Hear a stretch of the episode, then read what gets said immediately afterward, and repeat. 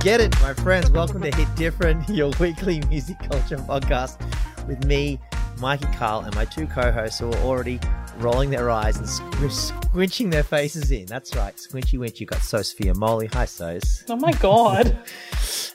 and Michelle Grace Hunter, special guest. I love it. Hi, so glad to be here. Yeah, yeah.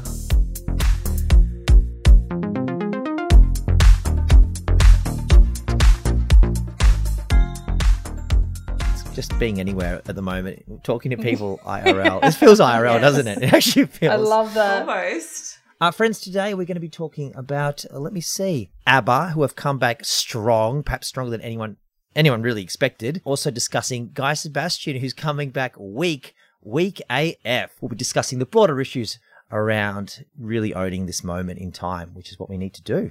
And then we're going to get into another masterclass of greatness. That is MGH's masterclass. Terrible segue. And then after that, we'll get into Michelle Grace Hunter's career. An amazing photographer, one of uh, the nation's best, one of the world's best, let's be real.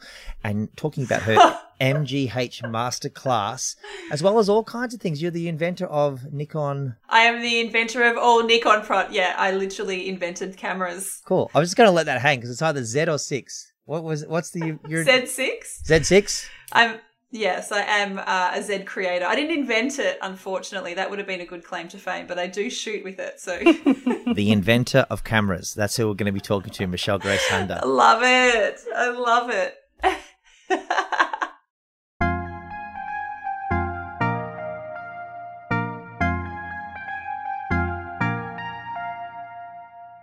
Yes, thank you so much for joining us on this show. The world is in a great condition, so thanks for you know taking taking time out of your busy schedules, yes. everyone, to be with uh, us on Hit Different. Michelle Grace Hunter, give us the thirty seconds or less how you are coping in lockdown. Um, I think it's a daily thing. So um, sometimes, you know, the new Kanye song, um, "Okay, Okay." I don't know if you've heard. There's a version one uh-huh. and version two. That's me. I'm okay, okay, and then I'm not okay. So uh, I think that's why Donda's spoken to me so much during this time. Mm. Um, no, I'm actually, to be honest, I'm doing pretty well, and I think I'm pretty fortunate. And uh, but like everybody else, it's um, it just feels mm. never ending, and yes, it, it's it's tricky. So yeah, it's, it's got a big old scorpion tail. This one hasn't it? Lockdown six yeah. point. Fuck you. uh, friends, we got Sos the Boss here. She's about to talk to us about the Swedish. Talking about ABBA, who have had a redonkulous comeback. Let's face it. I just listened to those two songs today. Both of them are stone cold, low key bangers. But they are though, and like we, I, I told you about this the other night. Like I don't know why I was a bit surprised that ABBA's new music was good because they're freaking ABBA. Mm. Like, they're known for creating a pop framework that has mm. obviously had a leg, well, still does have a legacy to it, you know? Mm-hmm. Um, but yeah, the, the big goss from over the last couple of weeks is that they are getting the band back together. Uh, mm-hmm. Uh, they're performing, but in a different way. They're um, setting up at the Queen Elizabeth Olympic Park in London next May for a state of the art concert experience. So they're taking over this park, they're calling it ABBA Arena, uh, 3,000 cap venue that is going to host um, some very special ABBA performances under the name ABBA Voyage or mm-hmm. Voyage, depending on your pay bracket. Voyage on the stage. Yeah, exactly. Um, but it's super interesting, and people are talking about it because ABBA themselves are going to be appearing as avatars. So it's going to be virtual. Um, kind of like it feels like we were talking about it like they're using deep fake technology. So they'll be performing, but they'll be appearing young, essentially, which is kind ah. of kind of creepy, but kind of cool if they can pull it off. So it's like ever at their prime. Just to pull the record back for a second, so the new songs are called "I Still Have Faith in You" and "Don't Shut Me Down." Um, both of them, you know, like I still have faith in you. Five minutes and ten seconds, very slow track that builds up to this real anthemic place. Mm. And I, you, are right though. In, in sort of all of us are writing, sort of going, can they somehow climb to the summit again? And with both of these songs, it's really it's up close. It's it's it's very close to that sort of blue chip level of ABBA. And if you can get anywhere near that, then you know they've massively succeeded. With the mm. live stuff though, so I'm super skeptical about this, and I don't want to sound like a but I want to see ABBA get out there. Kate Bush came out would be eight or nine years ago and performed, and everyone fucking loved it. And Kate Bush performing yeah. as Kate Bush, going back into this sort of like uh, this this place. I wouldn't say it's it's narcissistic at all. I think they, they're trying to honor the original spirit of ABBA and this place they were in their lives for quite a while. But I think it's going to be it's going to mean more to us if we're seeing something live actually happening than mm. somehow suspending our disbelief and sort of you should it's like explaining a joke. You shouldn't have to explain a joke. Either something lands or it doesn't. Um, sure. Hasn't happened yet, so maybe it will be fantastic. Uh, tell us a bit more about who's in this band, Sos. This is the other thing. It's going to be ABBA. ABBA, I'm using quote marks. Um, but there will also be a 10 piece live band who'll be performing these shows as well. So it's kind of ABBA, but ABBA not as we know it.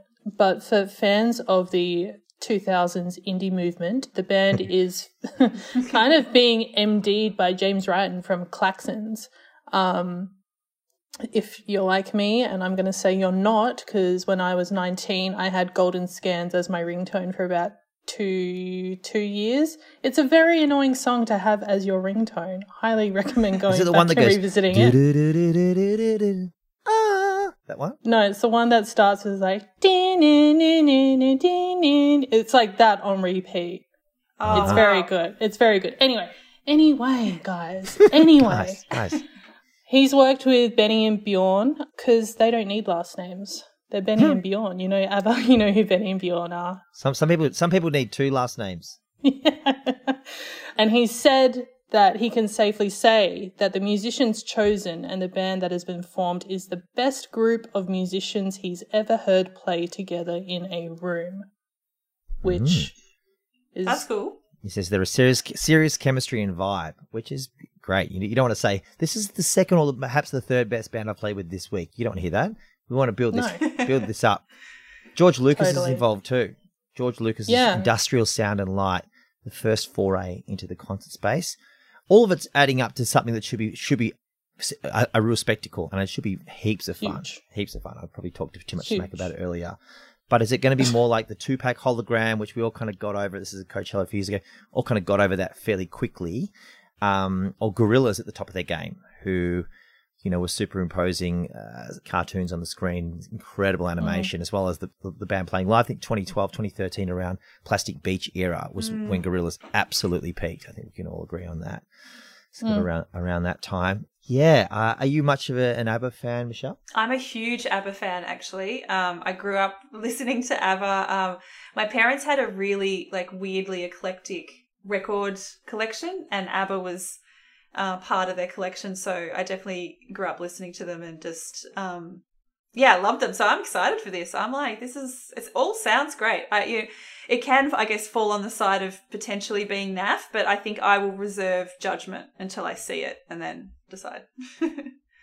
How can we watch this? How can, can we enjoy this live in May 2022? Let's be honest, we're probably not going to actually be able to get there. But I feel like what's what's really good about it is that they've made such a such a point and such a push of putting the message out there to their fans, which is also a good point because there are generations of ABBA fans, right? Mm. So there's probably a generation of parents and grandparents out there who they may be a bit afraid of what a digital tour or a virtual tour is but they've made it quite accessible. So it's like, here's the website, embrace the technology. We're not coming out to hurt you. This is actually going to be something that's going to be fun and all enveloping. So I believe mm. you can buy tickets and stuff. It's kind of, I think they're rolling it out like all of the live stream sort of performances that are happening these days, but it'll obviously have to be a bit more exclusive because it is such a big uh, endeavor or production those 3,000 people are going to feel super lucky to be in the ABBA Arena, which is apparently getting made specifically for this, I think. Yeah. Yeah, yeah, yeah. Yeah. Uh, That's cool. tell us about shooting, Michelle, uh, icons. You've shot a few. Let's be real. I have. It's always a privilege, to be honest. Like, um, you know, I've had a lot of pinch myself moments in my career, and um, you know, there's there's times where you're shooting a show and you're the closest person to uh, someone that you've looked up to your whole life. So yeah, I, I T- tell us um tell us a- Kendrick Lamar is a perfect example.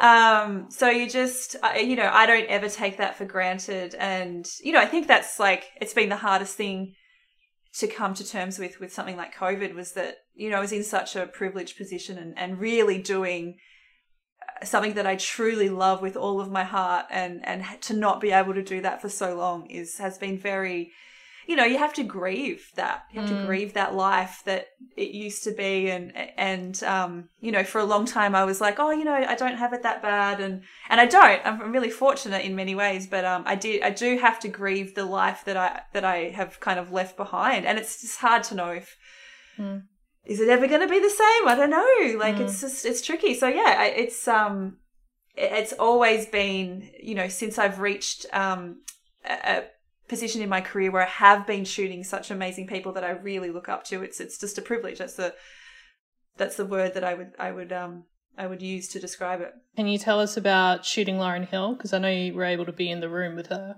Oh yeah, that was such a wild experience. Um, I mean, she obviously has, she's got such an intense energy and mm. it really, it rubs off on everybody. Um, there's a lot of just tension in the air. So I was shooting backstage at her show. Where is this, Michelle? Uh, so I actually shot two shows for her. I shot one that was at um, Sydney Myer Music Bowl and one was at Festival Hall. So it was like two successive nights. And they were really different shows. Myer Music Bowl was like a lot of sound issues and she really just seemed like she wasn't in a great mood that entire show, to be honest. Like it mm-hmm. just, she didn't seem happy. Whereas Festival Hall was totally different. It's probably one of the most beautiful concert experiences that I've had in my life. I think she was just in the zone. Um, I was shooting next to. Um, she's got a, a person that does like a teleprompter mm-hmm. that does does all the words and stuff for her. Mm-hmm. And so she's got like a, a, live feed, and she just listens to Lauryn um, just in uh, earphones. And I was shooting next to her, and at one point she took off her, her headphones and she put them on my head, huh. and it was just this single feed of Lauryn's voice in my ears and I was just like I've never heard anything like honestly I was I had tears in my eyes. I was like this mm. is the mm. most amazing experience of my life and it was you know in this really beautiful moment too where she was just really flexing vocally and I was like wow this is this is why people put her on such a pedestal. She is one of the best to ever do this, you know. She's mm. just so special. So yeah, such a such an amazing moment. Mm. When you're working and you're enjoying it at the same time, are you able to sort of compartmentalize the work part and the enjoyment part as well? Can they can they can they can they run simultaneously? Yeah, yeah, totally. Yeah, I'll I'll be dancing and rapping. If it's Kendrick, I'll be rapping to all the lyrics and shooting. Like I definitely have fun with it. I you know, you you know that I think I've been doing it so long now. You know what you need to do to get certain shots. I don't have to be shooting the entire time. I can mm. definitely relax and take it in and um, sing to your favorite songs and stuff like that. It's it's such a privilege, like it really is. Did Kendrick see you spitting?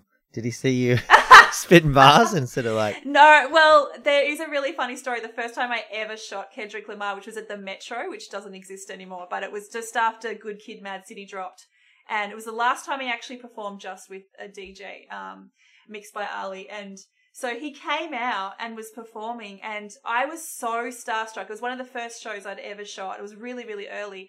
And he came over and, like, because he could see that I was shooting, and he waved. And, like, so instead of shooting the wave, he just stopped and waved back. Oh my God. I was like, hi. I could have had this amazing Did shot he, of Kendrick Lamar waving at me, and I was just like, "Hi!" like I feel like he his face became that emoji with the, the hmm, the finger on the mouth. what are you doing? Hmm. Oh my okay. god! Yeah. So, this, look, you, you live have... it. It was a long. It was ten years ago, guys. I was, you know, I was very green. Beautiful story. I love it. with Lauryn Hill, for instance, um, being backstage with her, and, and a really interesting comment about having that intense energy where everyone, as soon as she walks into a room, all the eyes are either on her or peripheral vision is on her and very aware of what she's, you know, she's an intense lady. I mean, yeah. I, I, wish she put out another record. I think we all we all wish that, and there'd be mm. many many reasons why she hasn't. My friend Steve yeah. Cross, who runs Remote Control, he describes it as one of the most disappointing careers uh, in terms of like what we expected and what we got, which potential. Yeah, the yeah. potential, you know. And I'm she, she, she, she'd know about this as well. She, she would know about mm. people going, we'd love another record from you. You know, why didn't you give us this mm. record? So all this baggage is, is when you're, you know, you're in the room with Lauryn Hill. But did you have any, any sort of personal FaceTimey moments or did you have anything you're listening to and, and seeing little moments in the room where you can share that anecdote? I kind of did actually the, in the meet and greet. This is actually a really funny story. So both times where Lauryn Hill work, walked into the room, I don't know how to explain this and I don't like I'm not really woo like this either, but I, I cannot explain this. But both times she walked into her room, my camera stopped working. So, and I don't know, it's never happened to me before. It's never happened to me since. But the really? first time I had a, I had an That's error on energy. my card, super intense energy. But I had an error on my card, and my card, card read, um, actual memory card wasn't working. I had to run back and get another one. It was super stressful. The second time, I was doing meet and greets, and she walked into the room, and I'd done a bunch of test shots to get everything right. And she walked into the room and the first shot fired and it was like completely blown out, overexposed, worst photo you've ever seen in your life. And I'm like, what the hell? And I kept taking photos and I'm like, it's not doing what the settings are saying it should be doing. I could not explain it. And then she came over to look at the photo. Like literally the worst photo of ever, and I'm just like, oh yeah, so um, so we're gonna put like fix this in, po-. like I don't even know what I said, and she was like, okay, cool, and she walked off, and I'm like, holy crap, she literally just saw basically like a white photo. Like I don't even know how to explain it. It was like so wow. and then 2 seconds later the camera just went back to working like normal. I didn't change anything. I just I can't explain it. It was super weird. Weird so, energy. Uh, weird. yeah, weird. I don't know. I don't know. Her power. Wow. So strange. That reminds me of a fuck, I can't remember who it was. It was some radio host, but they were talking about how like Prince had come up in the studios once, not to do an interview, but he was just in the studios and he'd apparently walked past and all the radio hosts were like, again, like your hocks kind of go up when you know some like a performer like that is in your vicinity. And so his team's taken him past and they were just like, guys, like, no photos, please. Like, just, just let him be. So he's walked past and this radio host has like stuck his head out the door and he's just like prince is like my idol and he's like got his phone camera out and he's like just taken like a sneaky just of the back of prince as he's like walked yeah. off and apparently prince had turned around so he's just like oh my god i got this photo of prince and then when he went to show like the other hosts when they came back in it was black hmm. just a black ah! and he's just like no no no i swear that it was on here like i saw this photo and he's just like my phone just stopped working couldn't and he's like rebooted it, and then the photo was just not there anymore, and he was just like, wasn't just even like, purple; it was just black. Exactly. I was just like, man. I, yeah, there's something I don't know. These special humans that have special energy around them. It's very. It was a real intensity, very palatable that you could feel, and everyone was kind of walking on eggshells and like, oh my god, like very, mm. very strange. But yeah, I like it. Very good stories, my love. you can find Hit Different on Facebook and hunt down myself Sos or Michelle Grace Hunter on uh, social media networks. Yeah, come and come and get at us. We're very nice. Come We're about to pump up the next. Uh, yeah. yeah, stalk the shit out of us. Coming up next, we're going to be talking about Guy Sebastian selling us up the river while everyone else in the music industry pretty much did the right thing and got behind the Vax the Nation. That's right.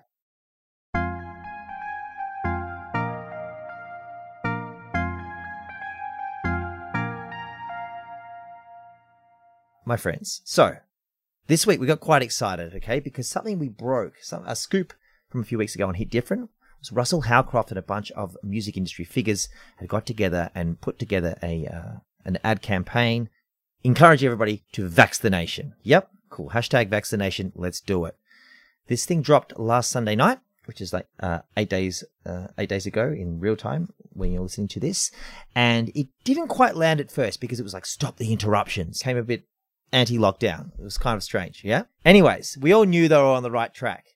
The next morning, it sort of landed properly. You know, it was all about vaccination. We want to get back to live music. Everybody in the music industry, you know, who got asked to do it, they all got behind it. We all posted, you know, the tiles on our Instagram, all that kind of stuff. People don't necessarily want to get the vaccine, very small but loud minority. Anyway, what happens? Guy Sebastian claims he didn't know his team were putting it up all the Hillsong crew and all the sort of the anti-vaxxers that, that put out the clarion call. Hey, everybody, go to Guy Sebastian's page, make a big fuss, make it look like there's a lot of us who don't want to get vaccinated. Guy Sebastian backflips. A tweet that just came out from Bernard Zuel, uh, which I really like, is this. This is about Gladys Berejiklian, also announcing today that she's no longer going to do the uh, the daily COVID conferences. Breaking, 1240. Oh. Berejiklian announces COVID conferences to be taken by Guy Sebastian. 1242. Sebastian confirms. 1245. Sebastian unsure. 1247. Sebastian withdraws. 1249. Sebastian says he's always supported press conferences, but doesn't want media feeling pressure to attend. Okay. Oh. So satire so will save good. us in these lucky D's. So, first up, I think we're getting a really good look at people lately. Nadia Cartel, Jane Gazer, Ziggy Alberts, and Guy Sebastian at a crucial time in history where, you know, we all need to freaking stick together and do the right thing by our fellow human. People are sort of going, no, no, I'm going to protect myself. I'm going to just put myself first. And that's not good enough. That's, that's why we're having some real issues, you know. To talk about Ziggy Alberts very briefly, you know, he's a Byron Bay musician who has a very, very big and powerful voice via his platform to 212,000 Instagram fans, 82,000 Facebook fans who he is saying nothing to about wearing masks. He previously said don't wear masks. It's like Nazi. You linked it to being like Nazis. And also he hasn't said anything about get vaccinated. So yes, you, would be a bit afraid. And Guy Sebastian, same deal. You'd be nervous about it. I know off the record, it's now on the record, Client Liaison, uh, very nervous about this as well, about coming out and saying, get vaccinated. But now's the time to really human up and be strong about this because this will never happen again. Hopefully, we get our shit together. But right now, we are in it. You know, Michelle, you're not shooting concerts, so you're not going to concerts reviewing. I'm not going to concerts. You know, musicians can't make money, really. It's a really fucked time. And so we need to all stick, stick together, for God's sake. Mm. So, mm. What was your first reaction, Michelle, when you heard about this this this sort of Guy Sebastian move, which you know it's it's much bigger than just Guy Sebastian? Yeah, I mean the frustrating part for me is that I think that Guy, you know, when people are talking about how musicians can't work, there is a perception in Australia that musicians look like Guy Sebastian, like that's kind of where people think that artists and musicians sit that they're doing really well they're killing it they live in big houses and you know mm. what do they have to worry about that's not the reality and that's obviously not Straight what up. we know. So that was frustrating. It's like not everyone has the opportunity to do a backflip like that because sure he can decide that he doesn't want to support. It's not going to affect him either way. He's doing the voice he's got all of these other things but mm. the industry is hurting. The industry mm. is dying. Like we need all the help. I mean, to me it just like like it's it smacks of just not having a spine and, and being very yep. people pleasing and trying to appeal to everybody, which I just, you know, you, I don't think you can do. Having said that, I don't feel like demonizing people is the right way. I, have said this publicly, and, and, I don't think making fun of people actually is the way either. I do think it is, a, you know, and I've I've actually had conversations with people who were really scared and have now, you know, got the vaccination just through having empathy and listening and hearing their concerns and having really I mean, I'm really well researched with this stuff. I, am just a nerd for this stuff. So I can actually talk to them on a human level about, I, yeah. I can hear what you're saying. I understand your concerns. This is why I think it's, you know, that's not right in this instance. And, and all of those times, you know, I've got that person over the line. So I just, yeah, I, I, I don't like to see the hate and division because I actually don't think it helps us. Mm. But I mm-hmm. think the positive thing is to stand up and say, we need to do this for the community. We need to do this for all of us. Like, that's a positive message. That's mm. not, I don't think it's like yes. forcing anyone's hand. It's showing you what we can have when we all come together. Totally. Ben Lee made an interesting comment. So, to be honest, this is exactly actually a really sad example of what happens when your career is dependent on trying to be all things to all people. Um, Guy also delivered this message with a gold piano behind him, so bad optics. he did say one thing. He said, I personally don't believe it is my place to deal in absolutes to tell people what to do in regards to their personal health choices. Uh, this is a man who flogs multivitamins to children with his stylist wife, Jules. Okay. So again, you're thinking about money, money, money, dude. Like, he's on The Voice. His streams are great. He's, he's touring. I think he's doing a show in, in uh, Central Australia. You're going to be fine. Okay we need you and others like you. We need you to set a good example. You know, it's this is such a, a crucial fucking time. So demonizing people sure, uh, it's definitely not. Um, it's definitely not the way we, sh- we should be doing things. But we calling out BS is, is probably the more specific way. And he could have said, Calling out BS, yeah. he said, you know, uh, it's up to your personal health choices. However, these are the reasons I've been double vaccinated, and this is why you should do it. Yes. That's what he could have done. Yes. That, that's where that's where Yes. this sort of missed opportunity. Absolutely. That's such a good point because everything was around, it was putting it back on the person and the personal choice. But that's not, it's not about that. It's about the industry, the only way we can move forward. And he just let down the entire industry. He let down his mm-hmm. band. The people mm. that would really be struggling, Exactly. like those people, that's who he let down. So, I mean, I can't believe that he can't see that. It's so disappointing, you know? Have you had your jabs, Michelle? One, Excellent. On Which which one did you get? I get Pfizer because I'm old, Nana, and um, I call Me too. I'm an old nana too. It's so good. Um, so I get my second um, on the 27th. So, um, yes. Sos, how old are you? Sos is about 21 years old. Sos, young Yeah. and beautiful. Yeah, she is so young. Have you had? Your, did you have your first jab yet, Sos? I believe you did. Is that right? Am I being done? Yeah, I had mine in or yeah, early August. Uh, technic. Well, I've got an appointment booked in for like the first week of November, but I might look into seeing if I can bring that forward a bit now that we've been given that health information for AZ to bring, Bring it, it forward. in. But in in saying that though, like the one thing I don't like about the booking app is that you can't. If you're going to change your appointment, you have to cancel the one Cancel you already it. have. So it's like I might cancel my one in November, Hmm. but then I might not be able to get another one until further along. I think you'll be Which okay annoying. with AZ, to be honest. I think, like, the more Pfizer that's coming in, people will choose to have Pfizer, and I think you'll be fine Totally. with it. That's that's my thoughts. There's- We have so much AstraZeneca in this country. Yeah, we really do. We really We do. can keep Yeah. making it. You know, we're probably going to be. Yeah. We'll probably have boosters of AstraZeneca next year. Who knows? But I'm sure you'll be Yeah. fine. So yeah, yeah, Lauryn Hill's actually releasing her next album with uh, yeah. an, an AstraZeneca shot for everyone. Get it, get oh it, get my it. Let's get cynical, cynical. Uh, that, that was a mini segment that Courtney, our producer, wanted to said do do a mini segment called "Let's Get Cynical," where you you go through all the reasons Guy Sebastian made. I think we just did that. I think we just we- we- we, we, we stepped through his thinking. So yeah, um, I've talked to two musicians who I won't mention in the last two weeks. Who one said oh, the COVID fast. I'm like okay, and another said oh, I'm gonna I'm gonna wait. I'm gonna sit and wait before I get my shot. So there's still a lot of people out there who should be getting shots in their arms who haven't had these shots. Numbers are going way up in both ways. Vaccinations are going up. Unfortunately, cases are going up. Vaccinations are, are well ahead of, of, you know, new COVID cases, which is fantastic. But So, the thing is, the ser- yes. the serious cases and the hospitalizations are what we, we we're going to have to start looking at. Um, Yes. we have to Totally. stop focusing on numbers and start looking and and the data on that. And I, I look at this stuff every day. It's really really clear. Like it does really prevent hospitalizations and Totally. deaths. And, and like there's no, I don't know how anyone could argue that now. If you Yep. are looking at the actual data, Yep. um, I understand the hesitancy. I was also hesitant at the start, and I did kind of want to wait for a bit. And then I got, you know, I was reading everything, and I, I got to a point where I was really comfortable. And yeah, I just think, um, you know, it, it it's going to come to a down to a point where you're going to get COVID because everyone's going to get it. And I just, if you're, if you don't understand how serious the Delta variant is, I think you're doing yourself a really big injustice to not actually look into that because that's where everyone's downplaying it. It's it's mm. it's no joke. So, and at, at the end of the day, I don't want COVID. I don't want long COVID. I don't want that having a severe impact. Um, so it's it's a no brainer, you know. Straight up. Absolutely. Um, a, a stat from this morning's COVID 19 cases in hospital yesterday says Victoria, uh, 89% not vaccinated, 11% partially vaccinated, 0% fully vaccinated. That's in all hospitals in Victoria.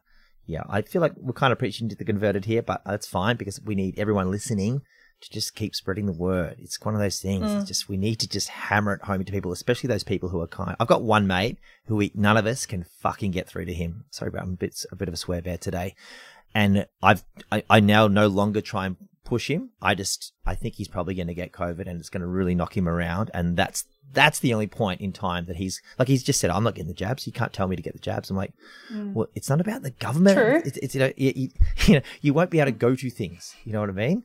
So That's where the turning point will be. I think when like Yeah. Qantas just came out and said you're not going to be able to fly internationally. So like at some mm. point, whether it's mm. now, whether it's next year, whether it's a year down the track, like it's. that's mm. I mean that's the point you get to. It's just like it's inevitable. So totally. From a heavy subject to a heavy hitter, we've got Michelle Grace Hunter coming up next. Segue.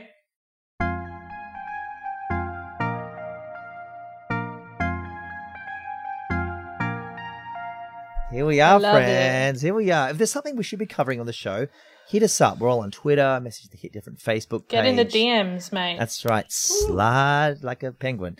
Uh, reintroducing the guest. The guest is Michelle Grace Hunter.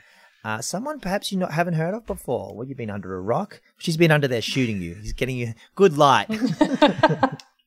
Actually, hiding in the shadows. Hiding in the, the shadows. so much of your career, I guess, is about you know getting the right light and, and finding um, the artist and bringing that personality out, all that kind of stuff.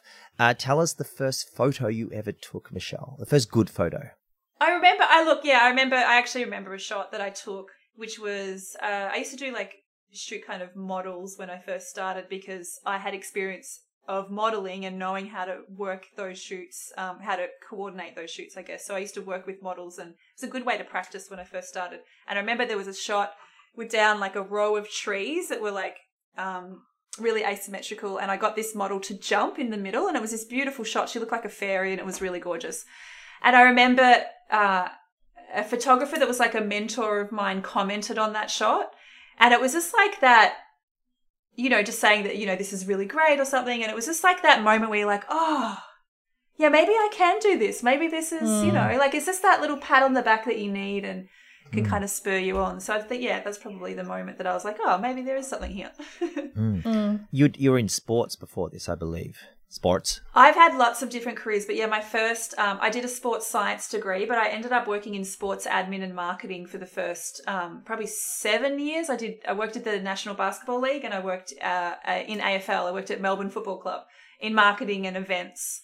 Um, so I've had like yeah, I worked in film for a while, and um, I had a few different jobs um, before picking up a camera. So yeah. NBL, I'm a huge NBL, huge basketball fan. But just tell me, tell us about getting out of that and sort of you know getting a foot in the door in the photography yeah, world because it seems like yeah, it seems like you pivoted. Yeah, oh, it was. A, I mean, oof, I mean, there's a long time. It was literally like there was a long time between that. I guess for me, I kind of stumbled through life I was, you know, always had really great jobs that I really enjoyed. Uh, and the last thing I was doing just before I picked up a camera was I had I actually had my own business that was running a um, contemporary dance company, a, a, stage production company. Uh, it was like Australia's first independent dance company. It was with a group of people. We really, you know, we, we believed in this, and it was like a catastrophic failure of what, like, of epic proportions of like what not to do. So it was actually kind of through really kind of looking to into internally and what am I going to do with my life and and I just picked up a camera just before that and my husband was like why don't you kind of give this a crack why don't you mm. you know it seems to be something mm. here and he kind of really gave me permission and the room and the space I guess to really pursue it for you know and within 6 months I had a business so it mm. was really really quick it just kind of clicked and I was working with musicians from the very nice start pun. so yeah, it just um, it just yeah, people were resonating with my work. I was working with um in Australian hip hop for probably the first four or five years of my career, and I know hip hop. I know what it looks like. I'm I'm a big fan of the culture, so it just clicked. It just like it just worked, and and people it, people resonated with my work really quickly.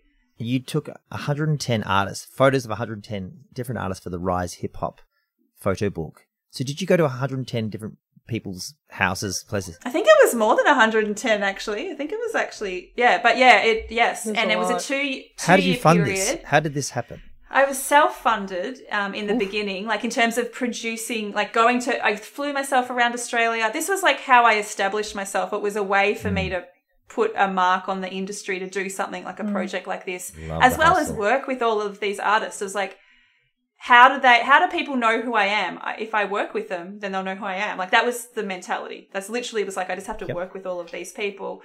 Um, so i flew myself around everywhere and and then to actually produce the book we did a Pozible campaign uh, back in 2014 when Pozible campaigns were all the rage.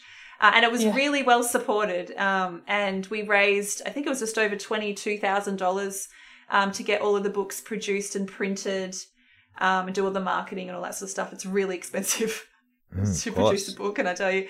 But yeah, um, I'm super proud of that project. I was so new, I was so green, but I, you know, I've still actually I've got a copy right here randomly because someone just bought it online. Um, I'm still really proud of it, and hey. uh, you know, look, I look at the photos and I'm like, there's some really great stuff in there. You know, even though I just, you know, honestly just picked up a camera in those first two years, so. Uh, and it was just a really great way of kind of stamping my authority to say I'm serious. Like I, I want to do this. I'm not just a hobby photographer. I actually want to be mm. taken seriously. It's yeah, yeah, it's very cool that you did something like that, guy.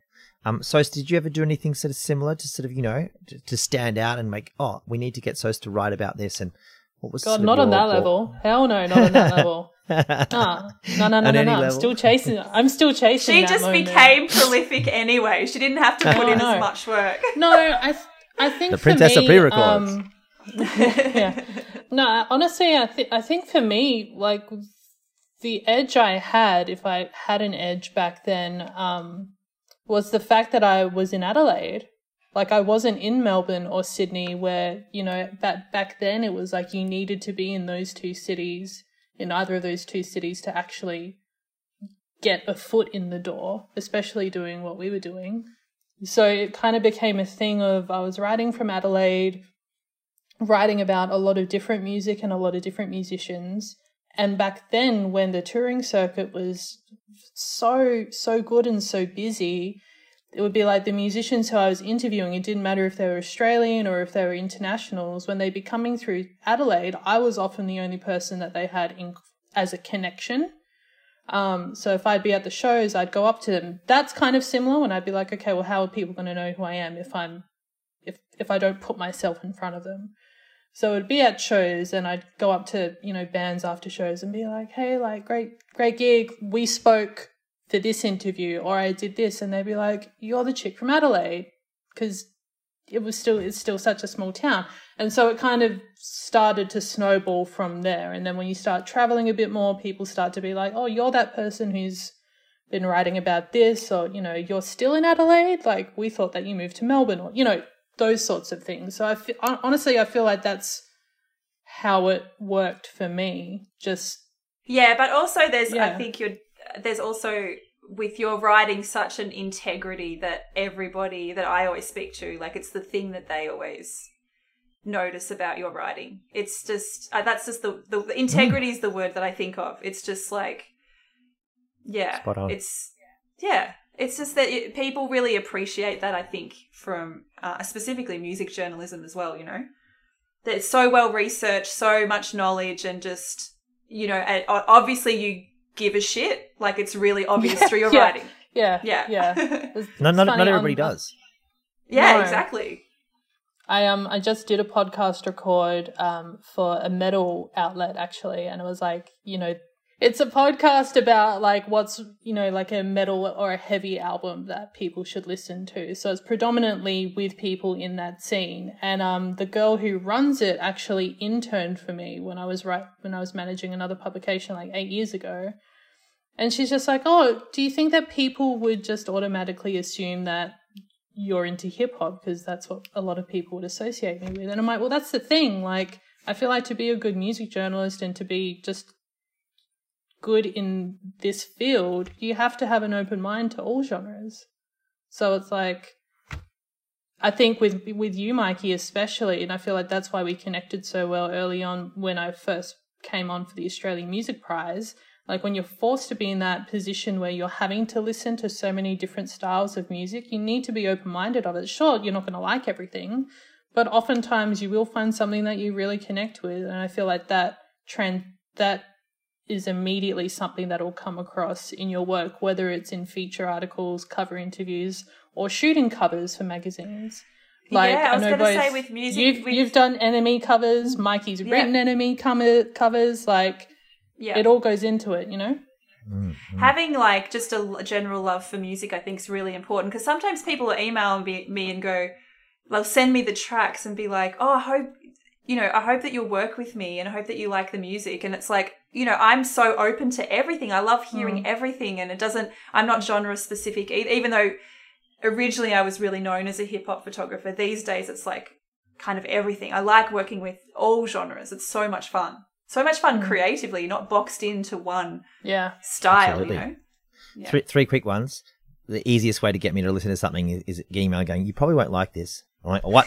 I like everything. That's yeah. the first one.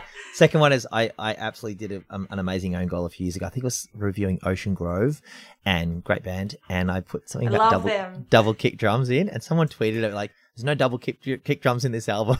and I was like, okay, dude, I should stay in my lane. I love this music. Maybe I didn't have the language to describe it so well as a journalist. It was just a nice little sort of brought back down to earth where my dog's at. He's a big Ocean Grove fan, straight up. Uh, and, the, and, the, third thing is, what did you do to get into Inpress? Great question. Glad you asked. Um, so I was writing for Buzz magazine, and then I was like, I wanted to go to the big leagues, which was Inpress back then, Street Press. And so uh, I wrote the A to Z of the Big Day Out, How to Survive the Big Day. The A to Z of the Big Day Out was super stoned in Berwick one time. Me and a friend just wrote up this like 800 word article, and then delivered that article to Inpress in a box and then put another box and then a third box, giant box covered in rave posters and put my, my mobile phone written on napkins in, in wrapped around 20 Mentos sticks. So 20 Mentos oh sticks, oh article in there. That's amazing. Box, box, box, rave box, hardware.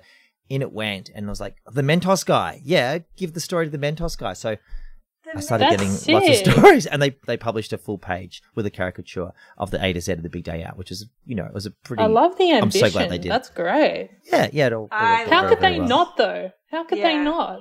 Yeah, a little boy from Berwick. And I still remember well, all my friends out in Berwick. We drove to Danny Dandenong JB Hi-Fi, jumped out of the car, and I grabbed like the, the, the stack of fifty impresses, still to get you know still stuck together, and just jumped back in the car and we bolted. Even though it was free, it still felt pretty badass. And you know, and just to see that my first big piece, uh, you know, with color and oh, That's it was cool. just fucking awesome. Chemical Brothers on the cover. Wrote about Chemical Brothers. Hey boy, hey girl. I listened to that song this oh, morning. Oh, That's so random. DJ. How good is that song? Oh my god, yeah, it's, so it's a monster. It's a monster. So uh, Ruel, Rule. How did you get involved with him, Michelle Grace Hunter? And just give us a little bit of sort of elevator pitch about who Ruel is. Am I saying his name right? Just, I just, I just say Ruel. Ruel, Ruel. yeah, so um, uh, Ruel is uh, an 18 year old um, music artist, uh, singer songwriter from Sydney. Uh, incredibly talented, beautiful, beautiful voice. Um, mm. And he uh, he's managed by a very close friend of mine, Nate Flagrant, who mm-hmm. actually co co produced my book. So, mm. um, kind of when you're talking about how did I get involved with Ruel, the creative team um, that's involved with Ruel have been working together for a long time before Ruel came along, and uh, mm-hmm. most of the creative time actually were involved in my book in some way uh, or another. And yeah, so when Ruel came along, there was kind of a ready-made team, creative team, to kind of kind of start doing um, photo shoots and video shoots and all of the other creative stuff that goes along with being an artist. So yeah, that's how it happened. He he he was forced. He we were forced upon him, but uh, I think uh, we actually just did a really um, lovely podcast together a couple of weeks ago, and it was yeah, interesting to hear from. Yeah, it was just interesting to hear from his perspective too. Like we've become such good friends, like the whole creative team and Ruel. Like we we genuinely, really, really adore each other and mm. have such respect for each other, and it's it really is like a family unit. It's such a, a, a great team. All of us are best friends. Like we actually hang out um, outside of you know work. We we're always constantly in contact with each other. So um, it's just a pleasure. It's a, my most favorite thing I've ever worked on. Um, it's really fulfilling to see him, you know, continue to grow and continue to do really well. And um, yeah, I just love it. I love every minute of it. And so, for our listeners, uh, you're his sort of day to day photographer. You cruise around just following I just, I just yeah, I'm his photographer, so I do everything kind of photography related for him. So, um, mm. he's got 1.4 million followers on Insta, just so people know just how big this guy is. So, yeah, so press shots, album covers, EP covers, all of that sort of photography, but also um, all of his show photography and all of his tour photography, which is quite unusual. Usually, you'd have separate photographers kind of doing different elements. Um, so I'm really fortunate that I do all of that stuff. And it just means that like the relationship's so solid. Like we, so it's almost like telepathic. Like it's, we're, you know, I've been working with him since he was 13. So it's been so many years of just really getting to know each other and know, I know what he likes. I know how he, how he works. I know what he doesn't like. So it's, we just, yeah, it's just such a pleasure to work on, you know? And he's still so down to earth as well. He's still such a chiller. Like he really is. We always joke about at some point he's going to be like he's going to turn into this nightmare. I've been waiting for it. To be honest, I've been waiting for it, but it hasn't happened. He's still so lovely. We all have. It hasn't happened. He's it's his family. His family are so yeah. lovely, so down to earth, so just just um, his family are amazing. Like his parents are the mum and dad that you, everybody wants. So it yeah. just um it's not surprising at all. His sisters are amazing. Uh, you know, his parents are amazing. Like it's it's they're very very lovely people. So yeah, yeah. that's why he kind of contradicts that sort of saying slash belief that when you be when you become famous, you're frozen at that age. And some artists, like Andre yeah. 3000, in a way is. Uh, I always use him as an example. Sure, he's uh, he does an amazing verse on, on the Donda record, which I think it got cut in the end. Oh, but have you heard that? Oh, have you God, heard it? It's so, so disrespectful. So disrespectful. Big Boi tweeted it out. It's so beautiful. And then Drake being a knob, Drake Drake put the song out, and yeah, it's just beautiful, beautiful, beautiful. But yeah, it sounds like this. I think having the relationship with a person like you, who is you know this sort of figure in his life, who's got their head screwed on right as well. I think we can't underestimate your effect on on Ruel as well. I actually think that's for everybody in the creative team. I think it's Nate, his manager. I think it's Joel, his videographer, and I think it's Jeremy, his creative director. All of us as a unit, like we are very similar in that we're you know super down to earth. I think we all have you know our heads screwed on, um, and mm-hmm. and he's got good role models in everybody, mm. um, which I think is really great. Yeah. I think you did a, a photo shoot years ago with either the Fundamentals or Funkoars when you went out to their overnight hotel at, at the airport. This is like 2014. Fundamentals and you got this shot like it was just it was all going badly. And then as they walked back in there was a real seedy hallway with great lighting and you took some shots there and it just you know nailed it and was so happy to get that result. What's an example yeah. of with working with Ruel or, or, with anybody else you can tell us about getting the shot despite all odds? Ah uh, god there's so many examples. Like i think that's the thing with being a photographer is you learn to be really adaptable and everything can be going wrong. And so I think like usually it's with the more famous person you're working with, the smaller time that you have. And usually like the more things that'll go wrong. Um, I can definitely remember a time I was working with Raekwon in um, New York and I had a really limited time. At that time, I, I was a natural light photographer. I didn't really know much about artificial light or flash. And we shot towards the end of the day and the sun was setting, it was going down and he was really late and then his jewelry dude was really late and then they, huh. they had to wait they had to wait for like the weed guy and the pizza and like everything was like it was just taking so long and we were running out of oh. light and the whole shoot actually was pretty much a disaster but i got one photo i got one amazing shot of him kind of crouched over a, a pool table where he just we went mm. through this room and i was like hey just let's just do a shot here and he picked up a ball and it's just like a really cool shot and mm everything else is trash from that photo shoot, which is probably one of my biggest disappointments. But but not like just being able to get the one shot. If you can just get one moment, then yep. it would be salvageable. I've spoken to lots of people who've worked in the hip hop realm, and it can be an absolute uh, clusterfuck uh, to, to, get people to tour and all the kind. Of, remember, Young Thug was going to come out for Laneway a few years ago, and very quickly that that was not going to happen. Did not because happen. of you know all, all this money that he owed, you know, limo drivers and all that kind of stuff. So you're a patient person. Uh, tell us about a, a, horror story of something just not going right, dealing with some hip hop egos. Um, yeah, I guess uh, the biggest GoldLink. Well, I was gonna say, well, I wasn't gonna name him. Oh my god. Um, yeah, that's probably the the weirdest one in that I had a shoot with GoldLink GoldLink, and he obviously just got off a flight, and it was um, it, I was working for a publication, and we had like you know half an hour to do a shoot uh, on a story that they were doing, and he just got off a flight from LA, and obviously was just not in the mood to do media at all, and so I went up to introduce myself, and he didn't like he wouldn't shake my hand he didn't make any eye contact he just didn't he just didn't want to be there and so he was i was trying to direct him and he just he literally would not look at the camera it was like the weirdest, awkwardest experience of my entire life. And so I kind of worked around that and was just taking profile shots and just trying to work around the fact that he wasn't looking at me at all. Got a few things and was like, you know, within five minutes, I'm like, he doesn't want to be here. That's for me the biggest vibe kill. Um, mm. I could tell that I, and I'm super intuitive. I'm like, I'm not going to win him over in this moment. Usually I would try to win people over. I'm like, I'm not going to win him over. I'm just going to call it. And I just walked away. And um, I still got some great shots, which is awesome. Yeah. Um, but yeah, it's just, you know, one of those things. I mean, I've got such respect for artists and the situations that they're in. And I'm super understanding. Like some people just don't feel like it some days. Some people don't want to have their photo taken. Some people don't want to do media or interviews. And I'm super conscious of that. And I think, you know, the more that I work with someone like Ruel and you see the pressure that they're under and you see that they go from interview to interview to interview and photo shoot and it's, you know, you start to really understand that people are human. They have off days and, and that's, that's what I put it down to. He had an off day. when I was hmm. working at the Herald Sun, I remember because Kylie Minogue, everyone everyone says how lovely she is. And there was this Sydney photographer, apparently, he was just this real kind of, hey, sort of a pop collar wanker. And he was asking Kylie, kept asking, can you smile a bit more, Kylie? And she just cracked Hell it hard. No. She, she doesn't, I Kylie would've. doesn't crack it. She just rolls with, with whatever. And then there was this sort of this like I remember I went up the food chain in the Herald Sun and the News Corp about you know well, let's publish the photos anyway fuck Kylie kind of thing. I was like, oh, you cannot wow. do that. And luckily, a person who I won't mention his name, but he was very much like, no, we need to go back and reshoot this, get a different photographer. Kylie's willing to come back tomorrow, but we're not using these pictures. And it all sort of sorted itself out. Thankfully, the dick wow. swinging kind of subsided and, you know, but, um, yeah, not all, I guess not all photographers, not all photographers, not all photographers, uh, can, can, can nail it and, and, you know, build a, build a rapport so easily.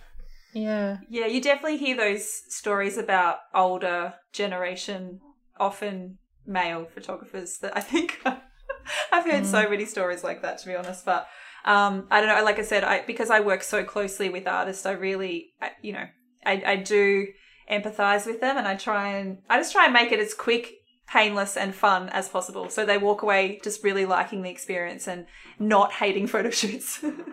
tell us about your masterclass if you can, and before we, and then we're going to jump into a bonus episode. So, uh, I guess during COVID times, uh, when everyone was looking to pivot and all the things, there were a few pivot grants that were um, up and uh, with the Australia Council, and I was lucky enough to get one of those to create an online masterclass into music photography.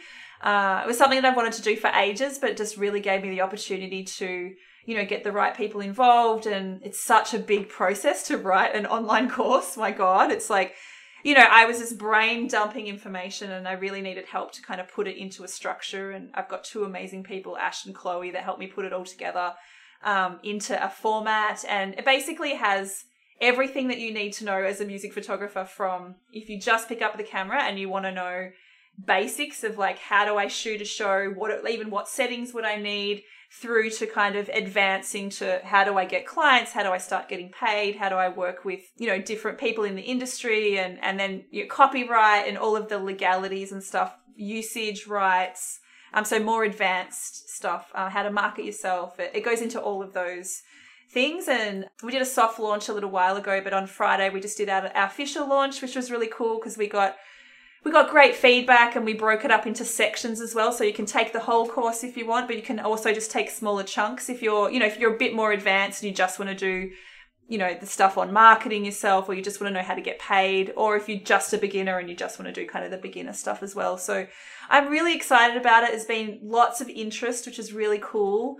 Um, the feedback on the people that have like already done it have been, has just been amazing. So, um, yeah, I'm just, it's just yeah, it's exciting that it's out there now, which is great. Unreal. Yeah. I like that there's um there is all these you've dedicated parts of the masterclass to actually teaching people about like you're saying like how to get paid but also the kind of like the legalities around licensing and stuff like that because i would assume that photography especially in music photography there's still a bit of a murky gray area as opposed to like once i shoot an image is it the artist's property? Is it do you know what I mean? Like Yeah, that's the biggest I think the um biggest misconception too, especially with live music, is that artists think that if they're in the photo that they own it. Uh, or even if they've mm. paid for a set of photos that they own it and that's not the case in either situation there's um, there's usage rights in, in both of those situations so um, it's just educating people and explaining how you explain that to clients and how you price usage accordingly and for different things and you know, trying to, to encourage people not to give up their copyright because that's a really big thing is like international artists trying to do rights grabs uh, for their for their live music that and, and it, it's really detrimental to our industry and and young people don't know so they just sign contracts and then you know they're signing their rights away to their intellectual property so just if i can explain to them why it's so important and it's not even mm. on an individual level it's actually understanding the wider implications for the photography industry so if you keep signing this it becomes like that's the expectation that's really bad for us so you need to understand why um, sure. So yeah, and there's not, you know, there's really not much stuff like this that exists. Like the information's so hard to find, and it was mm. very insular. And now it's a little bit better. Like people are better about sharing stuff, but you know, when I first started, you just couldn't find out this. You just basically had to make so many mistakes to find out all yeah. this information. So I'm trying to avoid or get it. I'm trying to let other people avoid you know, Those fumbling mistakes. through, yeah, fumbling through the industry for seven years. You know, you can, it's all there. It's 10 years of brain dump is literally, you know, in the course. Yeah. Mm. That's so sick. is it a is it a Buddhist quote? It's a, everything easy was difficult once. That's kind of a similar thing. Yeah. So true. Yes. Yeah. Totally. So true. Thank you, Dalai Lama. He's just in the room. Hey, he does want to come over. It's okay. It's fine. Silent treatment, whatever, bro. Uh, oh god, I want to do this bonus episode. But one more. Um, Twitch, you have 2.3k followers. Yeah, Twitch, in my mind, is, is, a place hustler. where you know you can you, what watch people gaming or DJs or Twitch hustler. Tell us about that because this happened for you pretty quick and just shows how much of a hustle queen you are. well, yeah, was, you know, another basically how my anxiety presents is that I need to be productive. so, um, you know, if I can't be, you know, if I'm sitting at home and I have no income and I don't know when I'm shooting next, I need to be productive. I'm not one of those people that can just watch series on Netflix. It's just, it doesn't, my brain doesn't work like that. So, um, I started live streaming photography related uh, content on Twitch, which is uh, highly unusual. And, um, you know, it's a bit of a slog because, yes, it's like, you know, millions of gamers on there. And um, it's been a process, again, educating people that there are people like me on there and there's a photography community on there and then creating my own community as well and teaching them the stuff that I know, teaching them what the what uh what Discord looks like, what and so people can talk to each other when I'm not streaming and there's so many you know, so much to Twitch like there's it's a probably a whole podcast in itself, but it's it's amazing and mm. I love it and it's it's it's been my way to connect to my community while I haven't physically been able to be in contact with people. So it's good for my mm. little extroverted little mm. brain to be able to be able to connect. Damn straight. I love that. I love that sentence. An answer that starts. This is how my anxiety presents. yeah, this is how ideal. Yeah, yes. Yeah, yeah, yeah. I need to be busy. We're very similar, Michelle. I you've got 2.3k followers on Twitch. I've got two followers on Twitch. True story. Uh, I'll follow you. You can have three. I haven't put in any time. I really should. I try go Facebook Live and they're just like, now you can't play Dua Lipa. Uh, right now, it's time for the bonus episode with our guest, Michelle Grace Hunter. If you're a subscriber, it'll be there in your podcast feed. Bing bang now. You might have seen it already. Get it free this Thursday. Support Hit Different, another mushroom podcast covering Australian music by becoming a subscriber. Check out the show notes for more information. You get early access, ad-free EPs, and anything else we can send exclamation mark. Most importantly, you'll be contributing to music journalism and photography and all these great things. Thank you. Uh, Thanks to our co-hosts, so Sose Fuamoli and our very special guest, Michelle Grace Hunter, for being on the episode of Hit Different today. Thank Yay. you. Yay! All right. Glad we could do it.